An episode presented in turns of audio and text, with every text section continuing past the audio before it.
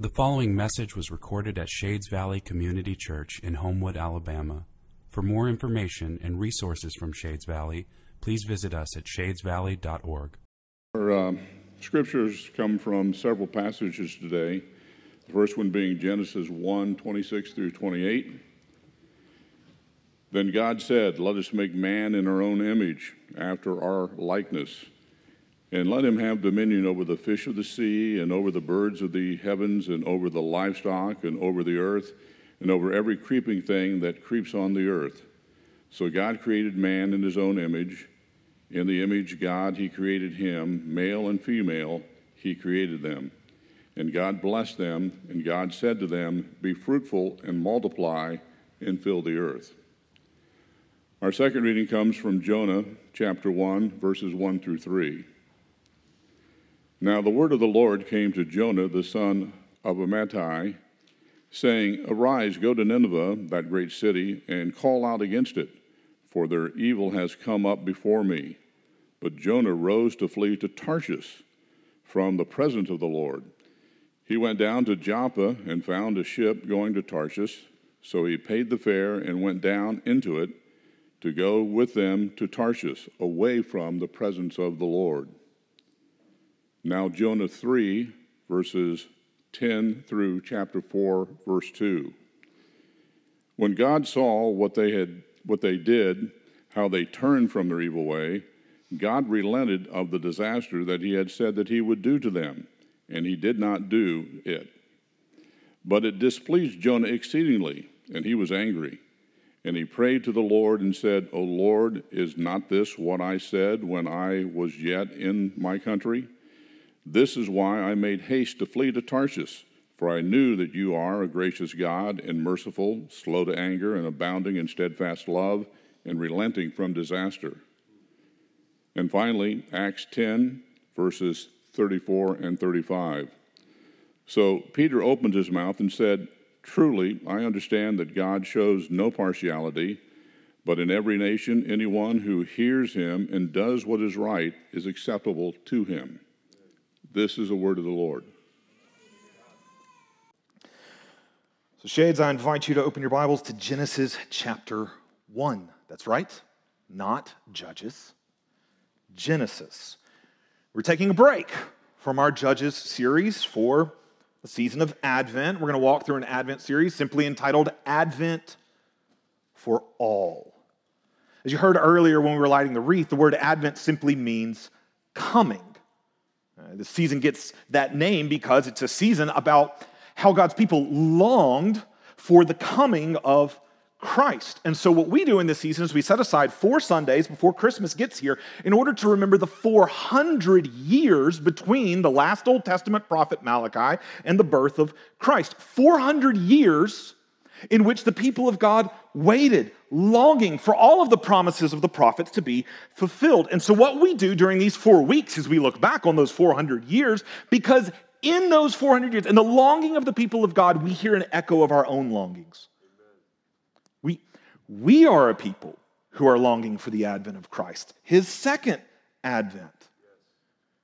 We, we are longing for him to come again and to bring to completion what his first advent began. And if I'm honest, if I'm honest, Shades, I personally typically spend this season reflecting on what all of that means for me. Like personally.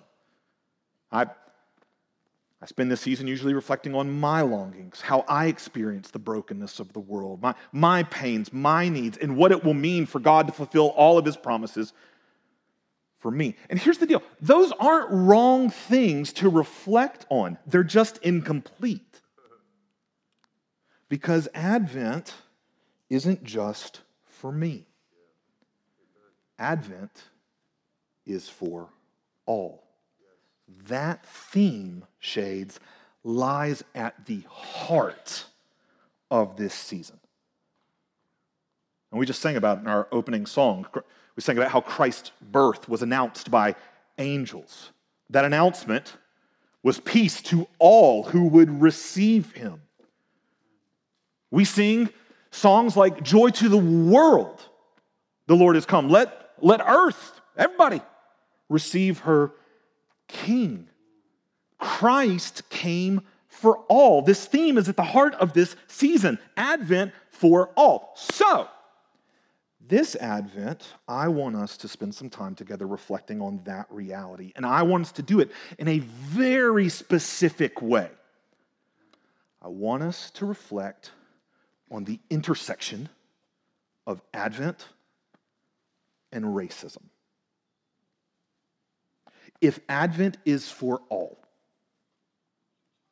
if the gospel is for all, then what happens when the gospel and racism collide? How, another way to say it is, how should Advent affect racism? This, should, this connection should not come out of nowhere for you. We sing about this every season. Chains shall he break, for the slave is our brother, and in his name all oppression shall cease. If Advent is for all, then how does Advent affect racism? Instead of spending this season turning inward, primarily reflecting on our personal longings, let's turn outward and pursue the global longing of the gospel. Advent for all. So, here's the plan so you can know specifically exactly what we're going to do. I'm going to preach every other Sunday during this season. And my goal in the sermons that I will be delivering is to unpack what the Bible says about race and racism. My goal is not to unpack what the political left and right say. They don't own my voice, and I will not give account to them. God owns my voice. I will give account to him. So I want to know what his word says, regardless of whose political affiliations it offends. Shades. It, here's the reality.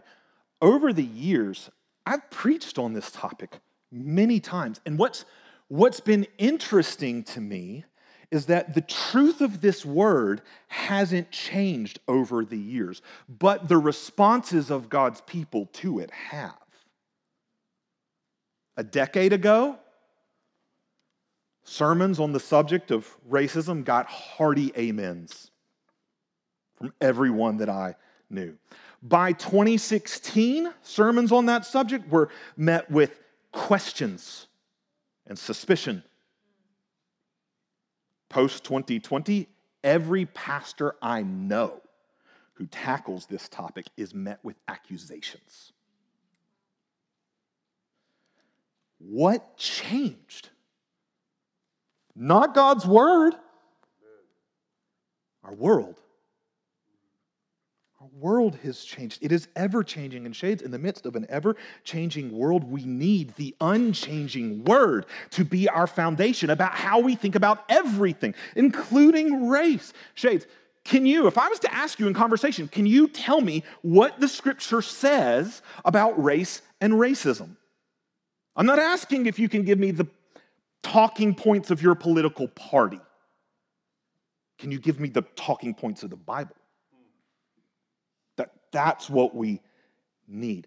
That's what I'm aiming for us to start seeing today. And then again on December 11th, and then again on December 25th. Yes, we will have service on Christmas Day. We don't cancel service for Easter. We're not canceling service for Christmas. It's Jesus' birthday, people. Let's worship him.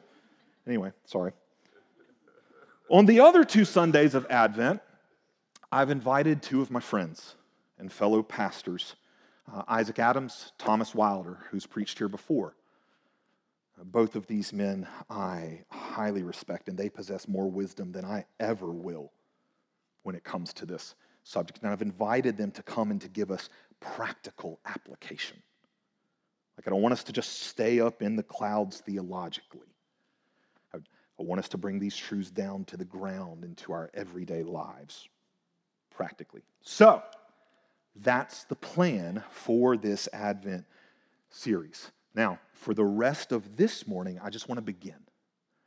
I want to begin to get a big picture, 10,000 foot view of this issue.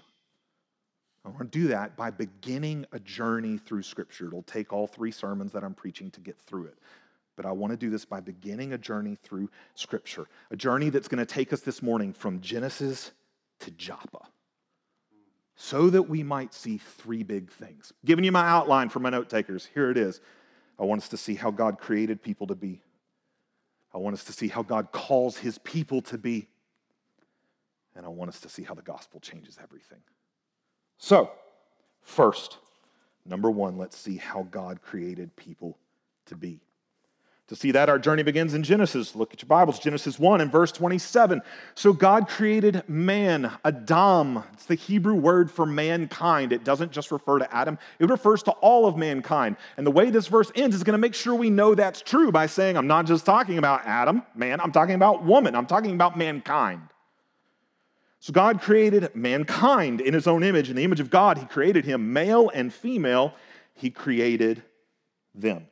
We got to do a little groundwork before we can really dig into the application of what this means. Scripture teaches us that our God is triune Father, Son, and Holy Spirit. Three equally divine persons, one God, eternally existing in a perfect, loving unity. The Father selflessly loves and glorifies his Son.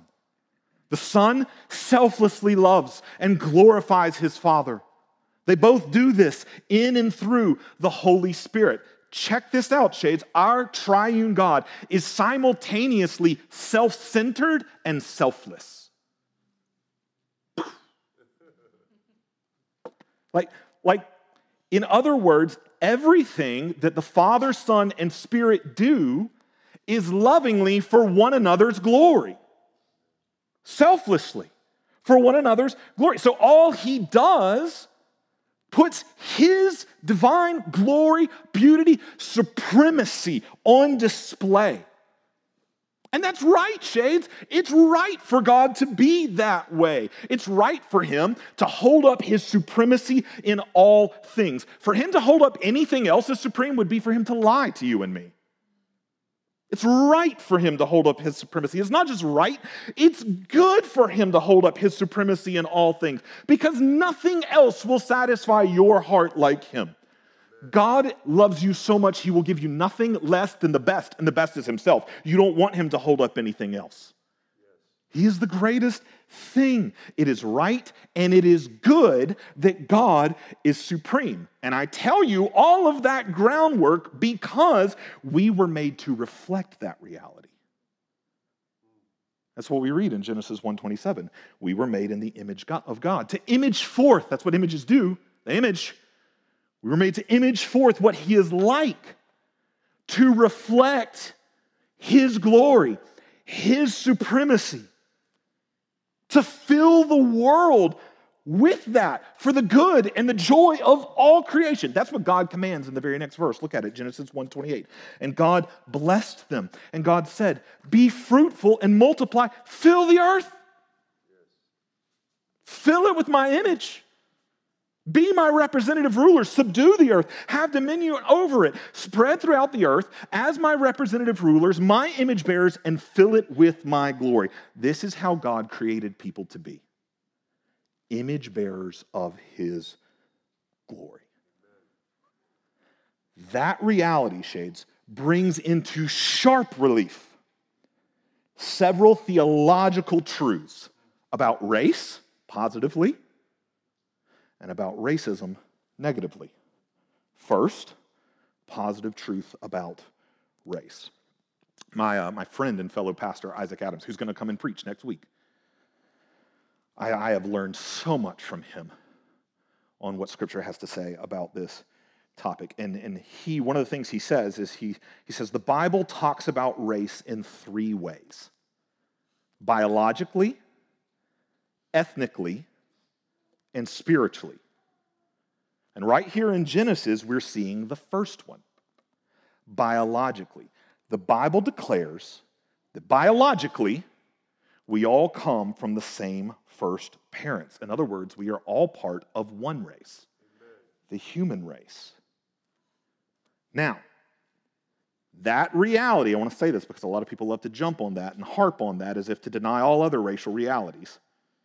That reality doesn't deny all the other racial realities that we're going to talk about in just a minute. But this is foundational. It means that we are all a part of the human race. We are all equal image bearers of God's glory. This is who God created all of us to be biologically. We don't just read this in the Old Testament, we read this in the New. The Apostle Paul agrees, Acts 17 and verse 26. And God made from one man every nation. Ethnos is the Greek word. I'm going to say it a lot. Ethnicities. Don't think nation states, think peoples, people groups ethnicities with a shared ancestry and history and culture, often geography, sometimes political system. But Paul's saying from one man, God made every ethnicity, every imaginable people group on the face of the earth. God made from one man every ethnos of mankind to live on the face of the earth. Biologically, there is one race, the human race, made in the image of God. This is how God's this is how God created people to be equal image bearers of his glory. But that reality, that reality uh, brings into sharp relief not just theological truths about race positively, it also exposes theological truths about racism negatively. So, second, negative truth about racism. The fact that we were created in the image of God means that we were created to resemble him, to represent him, to point to his supremacy in everything. But as we read from Genesis 1 on into Genesis 2 and 3, we see that instead of resembling and representing, we tried to replace him. Instead of pointing to his supremacy, we decided to promote our own. Genesis 3 Satan the first supremacist, by the way. Satan slithered into Eden to tempt our first parents to follow in his supremacist path. Satan sought to put himself in the place of God, to see himself as supreme, and he tempts Adam and Eve to do the same thing. You'll read in Genesis chapter 3 and verse 5, he says to them that if they will follow his lead, you will be like God. And we bit into that supremacist lie. That lie of supremacist ideology, which, watch this, shades, which denies and inverts Trinitarian theology. This is why we covered all of that. It denies and inverts that in order to embrace idolatry by substituting oneself for God. This is why I prefer to refer not to supremacist ideology, but to supremacist idolatry, because it denies Trinitarian theology by inverting it. It, deny, it says, you, you see what I'm saying? Trini, uh, supremacist idolatry says God is not supreme. It denies Trinitarian theology. And then it inverts it. It says, I'm supreme. And in doing so, it embraces idolatry of the self. It takes the same path as Satan. Supremacist idolatry is satanic to its core. And it doesn't just affect, when we follow that path, it doesn't just affect our relationship with God. No, in Genesis chapter 3, we see that it also affects our relationship with one another. Because we were made, created to image forth God's supremacy together. But when we invert that and make things all about our own supremacy, we're no longer working together for God's glory. We're competing with one another for our own. Do, do you see it? We see that unfold with Adam and Eve in Genesis chapter 3, do we not? God confronts them, and Adam's like, well, let me elevate me and downplay Eve. Her, her fault. Supremacist ideology breaks our relationship not only with God because we try to replace him, but with one another because now we are in competition. And supremacist idolatry will seize upon any difference it sees between you and me in order to promote my supremacy. It'll seize on age, it'll seize on gender, it'll seize on looks, uh, class, career, money, success, education, and yes, ethnicity and race. Supremacist idolatry is the root of racism. It's at the root. And this will become one of the racism, will become one of the primary ways supremacist idolatry manifests itself throughout the rest of Scripture and throughout the rest of history, really. That's what I want us to, to see as we continue our journey from Genesis to Joppa. Turn over to the book of Jonah. It's near the end of the Old Testament. For most of you, it's going to take up two pages in your Bible, maybe a little bit hard to find. It's in the Minor Prophets, right after Hosea. Turn over to Jonah, where we see the second big thing this morning. Number two, we need to see how God calls his people to be. We've seen how he created people to be equal image bearers of his glory. Now we need to see how God calls his people to be. Jonah chapter 1. Let's read verses 1 through 3. Now the word of the Lord came to Jonah, the son of Amittai, saying, Arise, go to Nineveh, that great city, huge city in the Assyrian Empire. Call out against it, for their evil, they were violent. Their, their empire was built on blood. Their evil has come up before me. But Jonah rose to flee to Tarshish from the presence of the Lord. He went down to Joppa Found a ship going to Tarshish. He's never going to make it there. Spoiler. So he paid the fare, went down into it to go with them to Tarshish away from the presence of the Lord. So God calls Jonah to go northeast to Nineveh. Instead, he goes south to Joppa in order to sail west. Like, like he is running in the exact opposite direction. Why? You might say maybe because he's afraid. I mean, I just told you, Nineveh, part of the Assyrian Empire, known for violence and built on blood. Perhaps that freaks Jonah out. Perhaps it has him thinking back in his people's history. His people have a history. The Jews have a history of being oppressed for ethnic reasons by empires. Just, just think of the place. Think of the place where they became an ethnos, where they became a people group, uh, a nation. Where did that happen for them? Where did they grow into a, a nation? In Egypt. How did that go for them there? Acts 7 17 summarizes it up pretty well. Says, The people increased and multiplied in Egypt until there arose over Egypt another king who did not know Joseph, and he dealt shrewdly. That's a kind way to put it. He dealt shrewdly with our race. Genos is the word. It's used all throughout the New Testament. It means people group.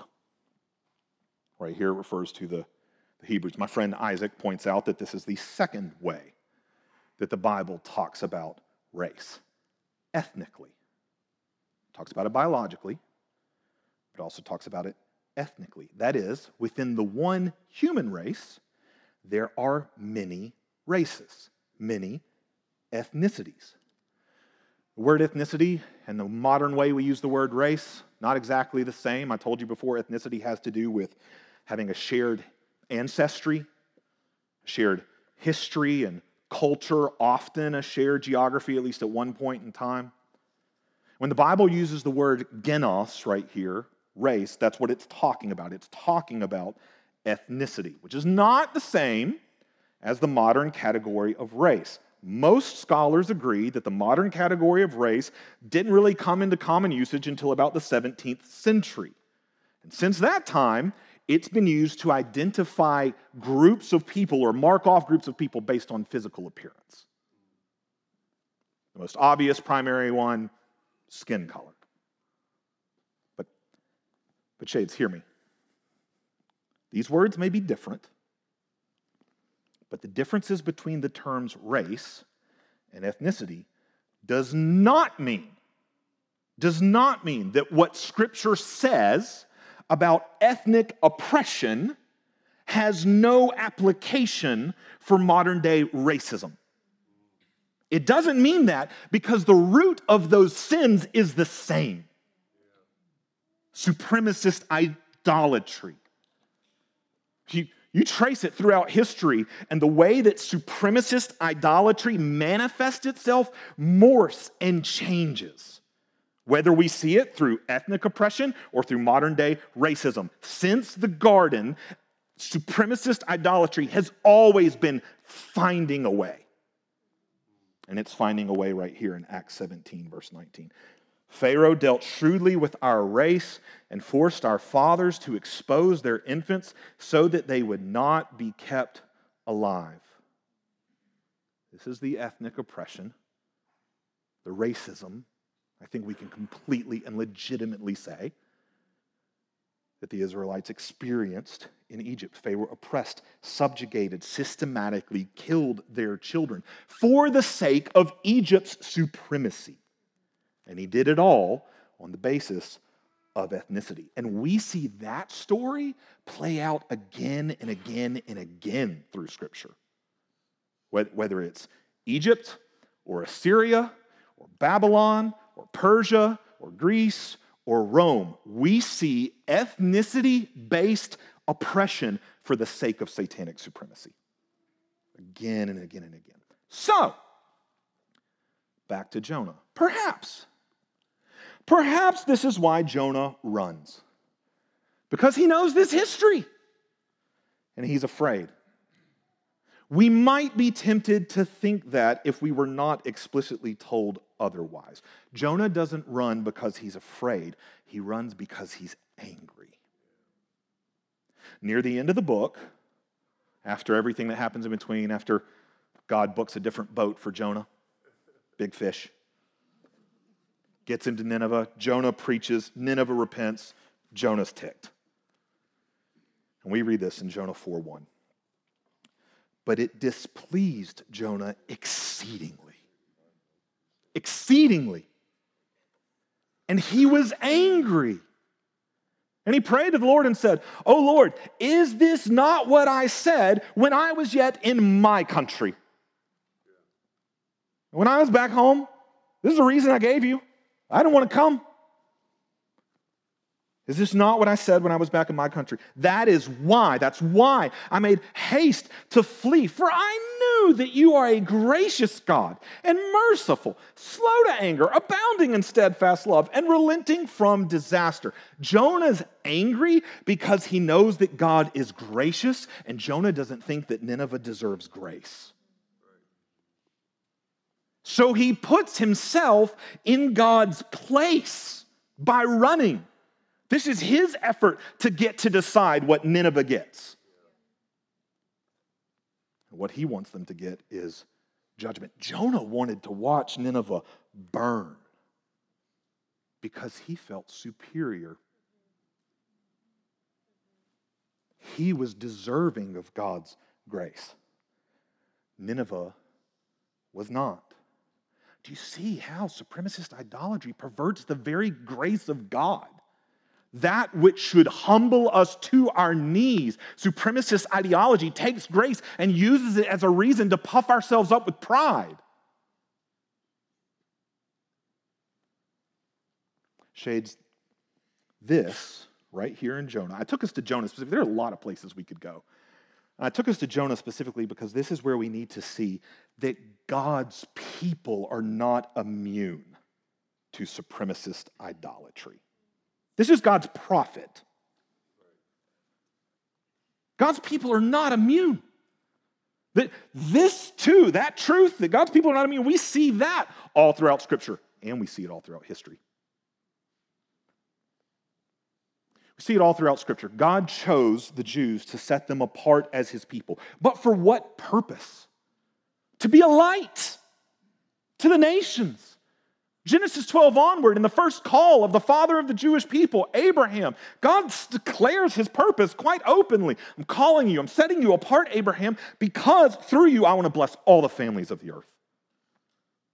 He set apart this one ethnos in order to shine as a light to all ethnicities.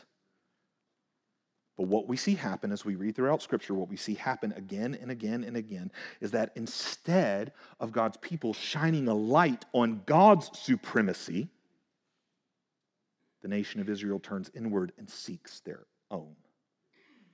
And they become the exact opposite of what God called them to be. They're filled with prideful supremacy instead of grace induced humility. That's the reason that God called them. He says so. Deuteronomy 7 and verse 7. Go read it. God literally says to Israel, I did not choose you because you were a big, strong nation. I chose you because you were small and weak. I graciously chose you to display my supremacy, not yours. Such grace should bring about humility. This is what God's this is who God has called his people to be, a people of humility. Who humbly take his grace to all peoples. All ethnicities. This is what the Apostle Paul says in Romans 1 and verse 14. He says, I am indebted, I'm under obligation to the Greek and to the barbarian. That's Paul's way of saying to all other nations. Why are you under obligation, Paul? Because Paul sees God's grace was extended to me and I don't deserve it. And I need to, I, I owe it to the world to extend that same grace to them for I see myself as more undeserving than they. This is the effect of, of gospel grace on a, on a heart. This is who God calls his people to be. This is who God called Jonah to be, but Jonah runs. Did you notice? Jonah runs not away from Nineveh, but away from God. In his hardness of heart, Jonah is running from God's gracious heart. Twice, go back and read it. Twice in Jonah chapter 1, verses 1 through 3, we are told he is fleeing from the presence of the Lord. Because God's heart is moving towards the nations. To run from the nations and other ethnicities is to run from God's heart, shades. It is to run towards supremacist idolatry. Shades, this is very possible. This is very possible for God's people. This is where the end of the book of Jonah reveals that Jonah's heart is. Do you remember how the book ends?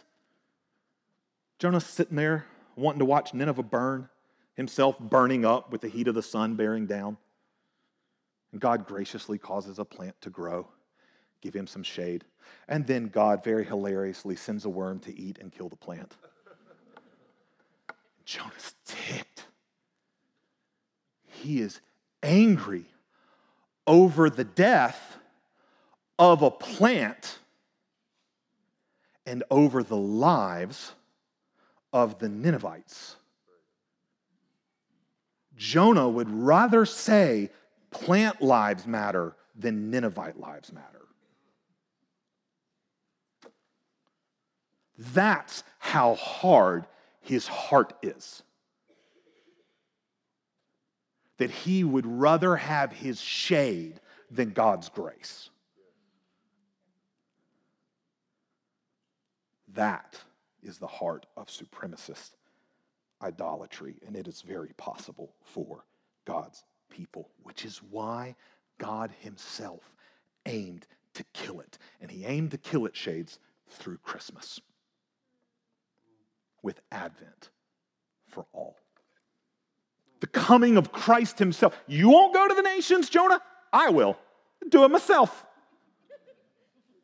Christ came for the nations. The gospel kills supremacist idolatry with a cross. This is the third big thing we need to see in our journey from Genesis to Joppa, and we see it in Acts chapter 10. Flip over to Acts chapter 10. I really encourage you this afternoon to read all of Acts chapter 10. Read the whole story. I wish we had time to do that right now, but we got to keep moving.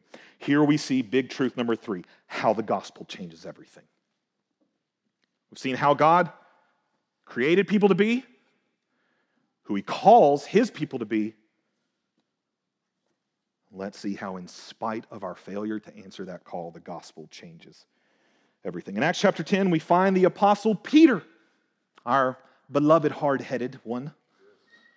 Find him staying in a city by the sea. Anyone want to guess what city? I've only named one city, people, by the sea. Peter's in Joppa.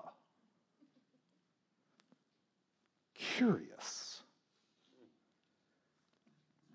The very city where God's prophet once ran to keep from proclaiming good news to the nations.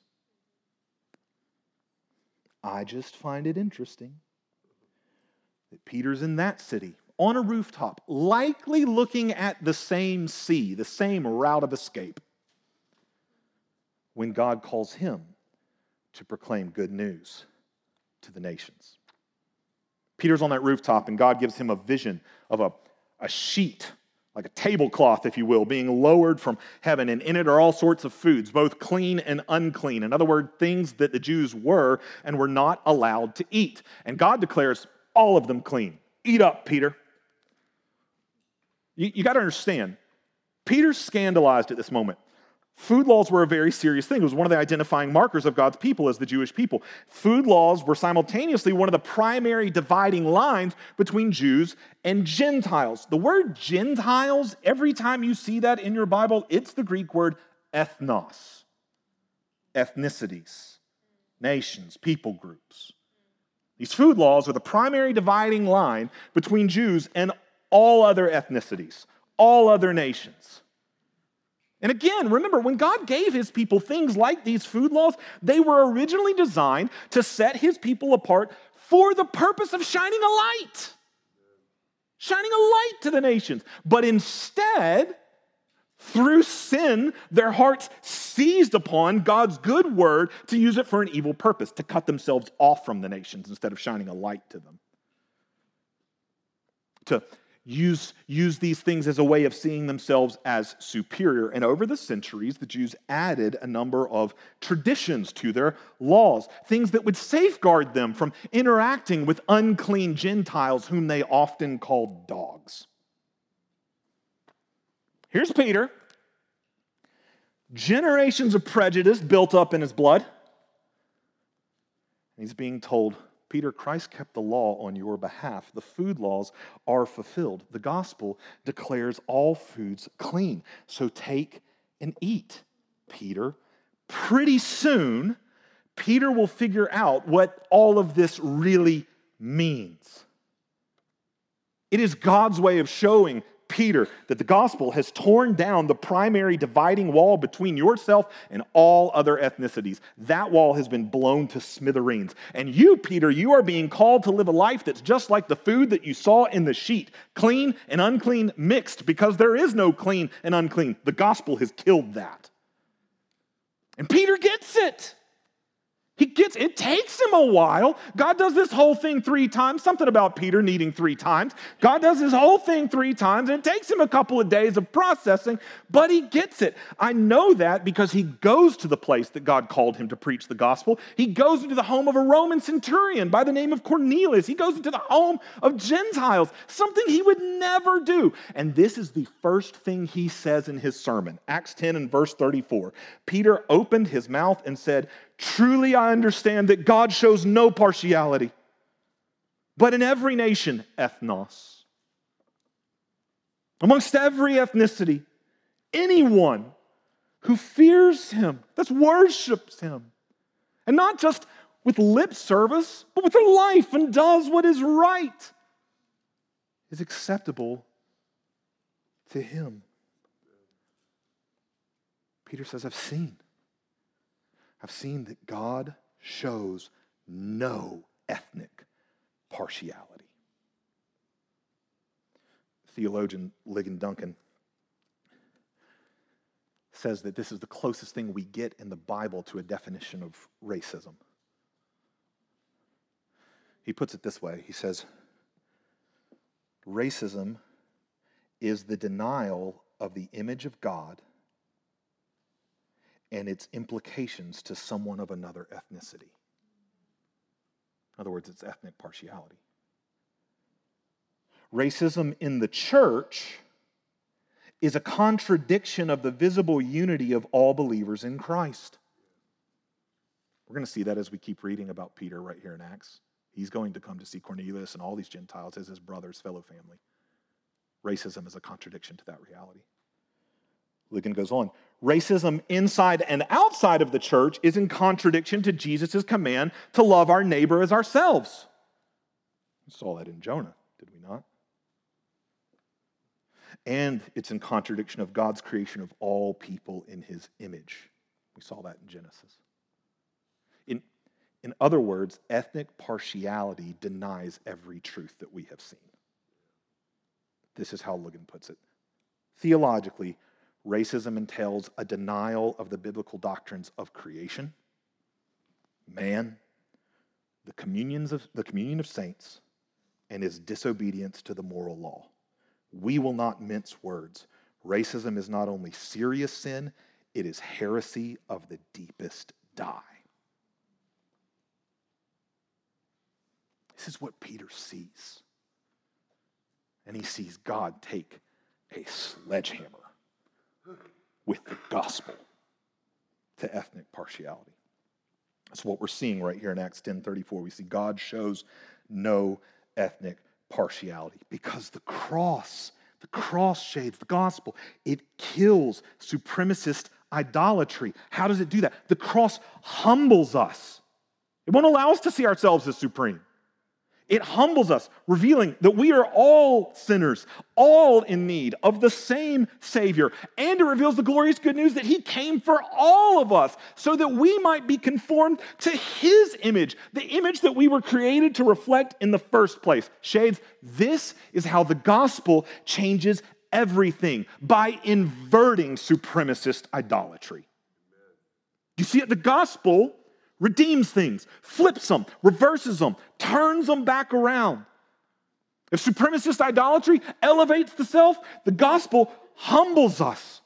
It won't allow us to embrace ourselves as supreme. It humbles us to embrace the only one who is supreme Jesus. The gospel changes everything by inverting supremacist idolatry because the gospel redeems. Is that not what we see in our journey from Genesis to Joppa?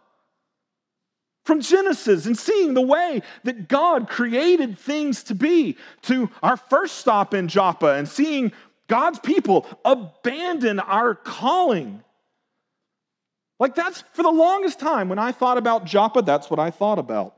I thought about this is the place where God's people run from God. This is the place that stands symbolically for us abandoning our calling. I thought that until I saw in Acts 10 the gospel come along and redeem and reverse even Joppa so that now I, I don't associate Joppa with abandoning our calling, but with answering it.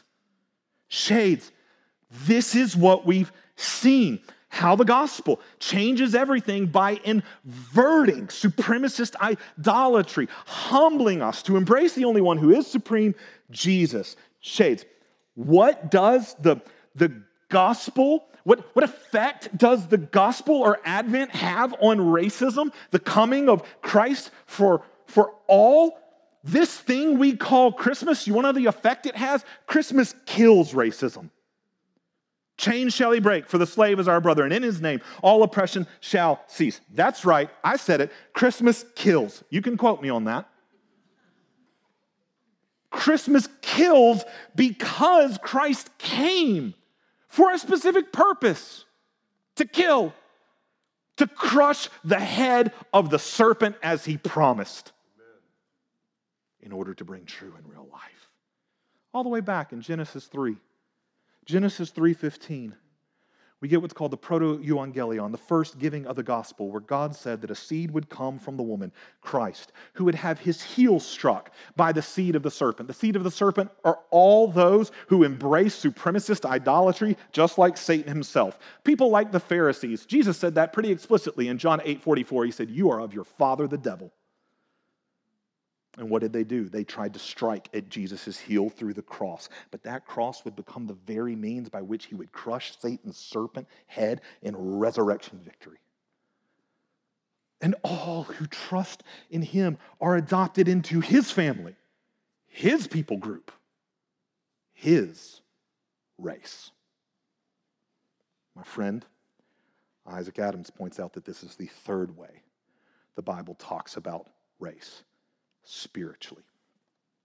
Spiritually, there are only two races the seed of the serpent and the seed of the woman. Two races those who have Satan as father, and those who have God as father, because they are connected to Christ by faith. Listen to what Peter, Peter, who we've been reading about in Acts 10, listen to what he would later write about all those connected to Christ. 1 Peter 2 and verse 9. But you are a chosen race, a royal priesthood, a holy nation, a people for God's own possession, that you may proclaim the excellencies of him who called you out of darkness. That's one spiritual race, and into his marvelous light. Peter writes that because he watched that happen at the end of Acts chapter 10. You can read about it. While Peter is still preaching, verse 44, the Holy Spirit fell. The Holy Spirit fell on all who heard the word. And the believers from among the circumcised, that's from the Jews, who had come with Peter, were amazed because the gift of the Holy Spirit was poured out even on the Gentiles, the ethnos. So Peter says clearly, you keep reading it, Peter says clearly, look, it's quite obvious. They've received the Holy Spirit. God has brought in these Gentiles, these ethnicities, as his children. Who are we to stand in the way? Let's also receive them as our brothers and sisters through baptism because Peter now knew that in Christ, they, him, and these ethnicities, they were one family, one people for God's own possession, one spiritual race in Christ, one spiritual race, Shades, comprised of all other races, all other ethnicities. Listen, when I talk about this being one spiritual race, I'm not being one spiritual race in Christ does not eliminate our ethnic differences. Don't try to play the scriptures that way. They won't let you. It doesn't eliminate our ethnic differences. It celebrates them as a multicolor manifestation of the glory of God. In other words, another way to say this, Shades, is being in Christ doesn't make us colorblind. Like, let's just quit talking about this and it'll go away. Being in Christ doesn't make us colorblind. What it does is it makes us a colorful choir in which every ethnicity with all of our diversity are united by one song that we will sing as one spiritual family for all eternity. Revelation chapter 7 and verse 9. After this I looked and behold a great multitude that no one could number from every ethnos, from all tribes and peoples and languages standing before the throne. That doesn't make this picture less beautiful, it makes it more beautiful. Standing before the throne and and before the Lamb, clothed in white robes with palm branches in their hands, and crying out with a loud voice. Shades, you don't know this song, you better learn it because you're going to sing it. Salvation belongs to our God who sits on the throne and to the Lamb. One last time. One last time, let me quote my friend Isaac Adams. He says, If this is what heaven looks like, then it's no wonder racism looks so much like hell. Boy can preach. Buckle up. He's here next week. Shades, this is new creation, and it is colorful. New creation is a colorful choir, united in one song of salvation to the Lamb. Because Revelation 5 9 says that lamb, Jesus, was slain, and by his blood he ransomed a people for God. He ransomed one race, his spiritual race, a people for God, from every race, from every tribe and language and people and ethnos.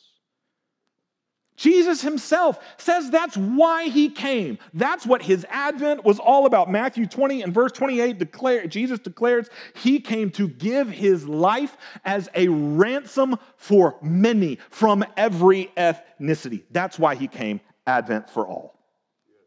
So, shades, until the second advent of Christ, when he comes again to bring to completion what his first advent began, to, to fully and finally do away with racism and let loose the final course of this multicolored choir.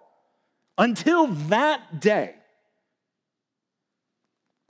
may we seek to begin singing this song of salvation. And one of the ways is by fighting racism. Not just not committing it, fighting. And there are lots of practical things that looks like, which we will talk about in the coming weeks. I just want to close by offering you three really basic things. Super basic in light of all that we have seen. They are praise, pursue, and proclaim. First, praise. In light of what we've seen in Genesis, praise the Lord that all people are made in his image. Thank him for the beauty of his multicolored creation. Give him praise that in the faces of your neighbors who are fearfully and wonderfully made, you get greater glimpses of his glory. Don't deny yourself that joy. Worship in this way. See if it doesn't transform your heart. Second, pursue. In light of what we've seen in Jonah, don't run from, but pursue people of all ethnicities with the passion of the Lord. That's where his heart is. In our modern context shades, this pursuit it includes not buying into overly simplistic explanations of racism. This pursuit includes not buying into overly simplistic solutions to racism. This pursuit means entering into the complexities of our history in this country, of our history as a part of God's church. It includes entering into the complexities of people's lives, pursuing them, listening, learning, lamenting, loving. Pursue. And third, proclaim. In light of what we have seen in Acts, may we proclaim the gospel to all peoples. For this is how the gospel got to us. I'm pretty sure that everybody in here is a Gentile. If you're Jewish, you can let me know afterwards. Paul would say that's of no advantage to you, just like me being a Gentile is of no advantage to me. Not before the throne of God. Pretty sure we're all Gentiles in this room. So if there is no gospel for Gentiles, then there is no gospel for you. But if there is a gospel for Gentiles, then not only is there a gospel for you, there's a gospel for every Gentile, every ethnos, every nation, and it's the same gospel, and we are commanded to proclaim it. Matthew 28 19. Go therefore and make disciples of all nations. Ethnos ethnicities, shades, shades. Praise, pursue, proclaim the reason that Christ came to give his life as a ransom for many from every ethnicity, so that his multicolored choir might sing the praises of his supremacy, no one else's. Shades, my prayer is that this Christmas we may be equipped equipped to kill racism in us, around us, as Christmas itself roots us in the reality of Advent for all. Let's pray. Father, your truth is beautiful, glorious, and good. There is no other foundation in this world for the equal dignity and humanity of all people than us being created in your image. No other foundation. And Father, I pray that in our lives, as we look at these truths, that every last implication of them would play itself out. May these truths start a train of dominoes in our lives. May all of these implications play out in every one of us until the last domino falls. Make us a people who are joyful in your supremacy over all peoples. Make us a people who praise you, who pursue all peoples and proclaim your gospel to all peoples. Make us a people that look like Revelation 7. We pray these things in the name of the Lamb who bought us by his blood.